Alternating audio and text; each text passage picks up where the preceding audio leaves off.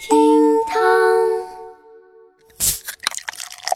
如果所有人都祝你新年快乐，那我祝你遍历山河，觉得人间值得。全新的一年，全新的一天，Hello everybody，这里是二零一九年第一期厅堂微博报，我是小雨。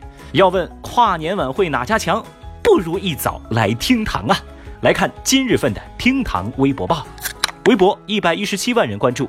最近啊，某公司上海办公室的年会特等奖被众多网友热传，因为特等奖的获奖者可以获得该单位一年的带薪休假的待遇，这简直实力招引了各种羡慕嫉妒的眼神。但是呢，真相却令人哭笑不得。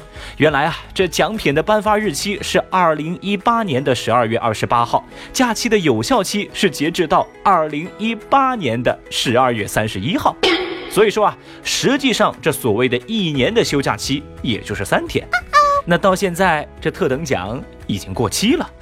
当然啊，这也招来了不少微博网友的强势围观。多数人就觉得说：“嗨呀，这算什么特等奖啊？太膈应人了，空欢喜一场啊！”还有一部分微博网友则评论说：“哎呀，这家公司的套路太深了啊！其他的员工估计都在庆幸，哎呦，幸好自己没中奖吧。”哎，知道真相的我眼泪掉下来呀。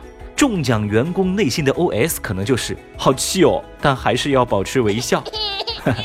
小雨倒是觉得呀，如果真给你放一年的带薪假，你敢休吗？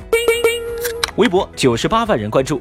美国女演员安吉丽娜·朱莉日前在英国 BBC 电台节目中表示，她不排除会进入政界。随后呢，在微博热搜榜上立马出现了热搜词条：“安吉丽娜·朱莉或将参加2020年美国总统大选。”这个消息让微博网友们就不淡定了呀。支持者表示说：“嗨呀，不就是当个美国总统吗？啊，川普都可以，啊，朱莉为什么不行啊？”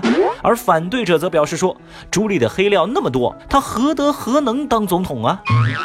当吃瓜群众都在操心美国总统特朗普会不会迎来一位新的对手的时候，小雨注意到啊，有人把疑似采访节目的录音抛在了微博上。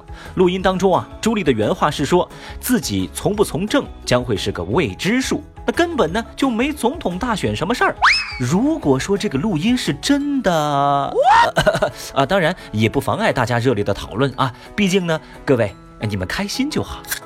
微博六十九万人关注，在二零一八年的十二月三十一号下午，六小龄童举办自己的自传书籍《行者》珍藏版的北京首发仪式以及读者签售会。据主办方此前通知说，在签售会之后啊，会安排二十分钟左右的媒体采访的环节，六小龄童将会对最近的一些负面传闻做出回应。但是啊，最终采访环节却临时取消了。据说啊，取消的原因就是考虑到最近关于六老师的负面传闻太多。诶，等等啊，因为最近负面消息比较多，所以六老师计划在采访环节对此做出回应。现在结果是因为最近负面消息太多，所以六老师取消了采访的环节。What？六老师，您是逻辑鬼才吗？有人就在评论区批评说：“哎，你们这些网络水军是有毛病吧？骂老艺术家有意思吗？啊？哎呀，小雨觉得呀，人家说的就很有道理，对吧？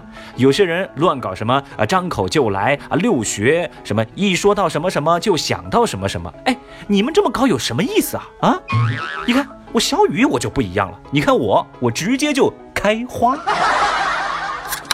再来看一看二零一八年最后一天微博热搜榜的其他情况。最近啊，有网友晒出了一段演员唐嫣在机场的视频，见她穿着黑色大衣，内搭红色卫衣，腹部疑似有凸起，有怀孕的孕象，走路的时候看起来也是小心翼翼。娱乐记者就此求证唐嫣的经纪人，对方呢对此没有做出回应。有二百九十五万微博网友对唐嫣是不是怀孕了这件事情啊，十分的关心呢。日前，东方卫视为了宣传自家的跨年晚会，是做了四版海报啊。这四版海报的唯一区别就是 C 位分别是吴亦凡、蔡徐坤、黄子韬和靳东。此举啊，被微博网友调侃为求生欲满满。因为微博网友们分析啊，东方卫视呢就是怕粉丝撕番位，所以说呢才做了四个不同明星占 C 位的海报。那么到底谁才是最强 C 位呢？有二百六十八万微博网友展开了热烈的讨论。好了，二零一九已经全新开启了，愿二零一八所有的遗憾都能成为二零一九好运的铺垫。不知道您的跨年夜是怎么度过的呢？来评论区分享一下你的跨年经历吧。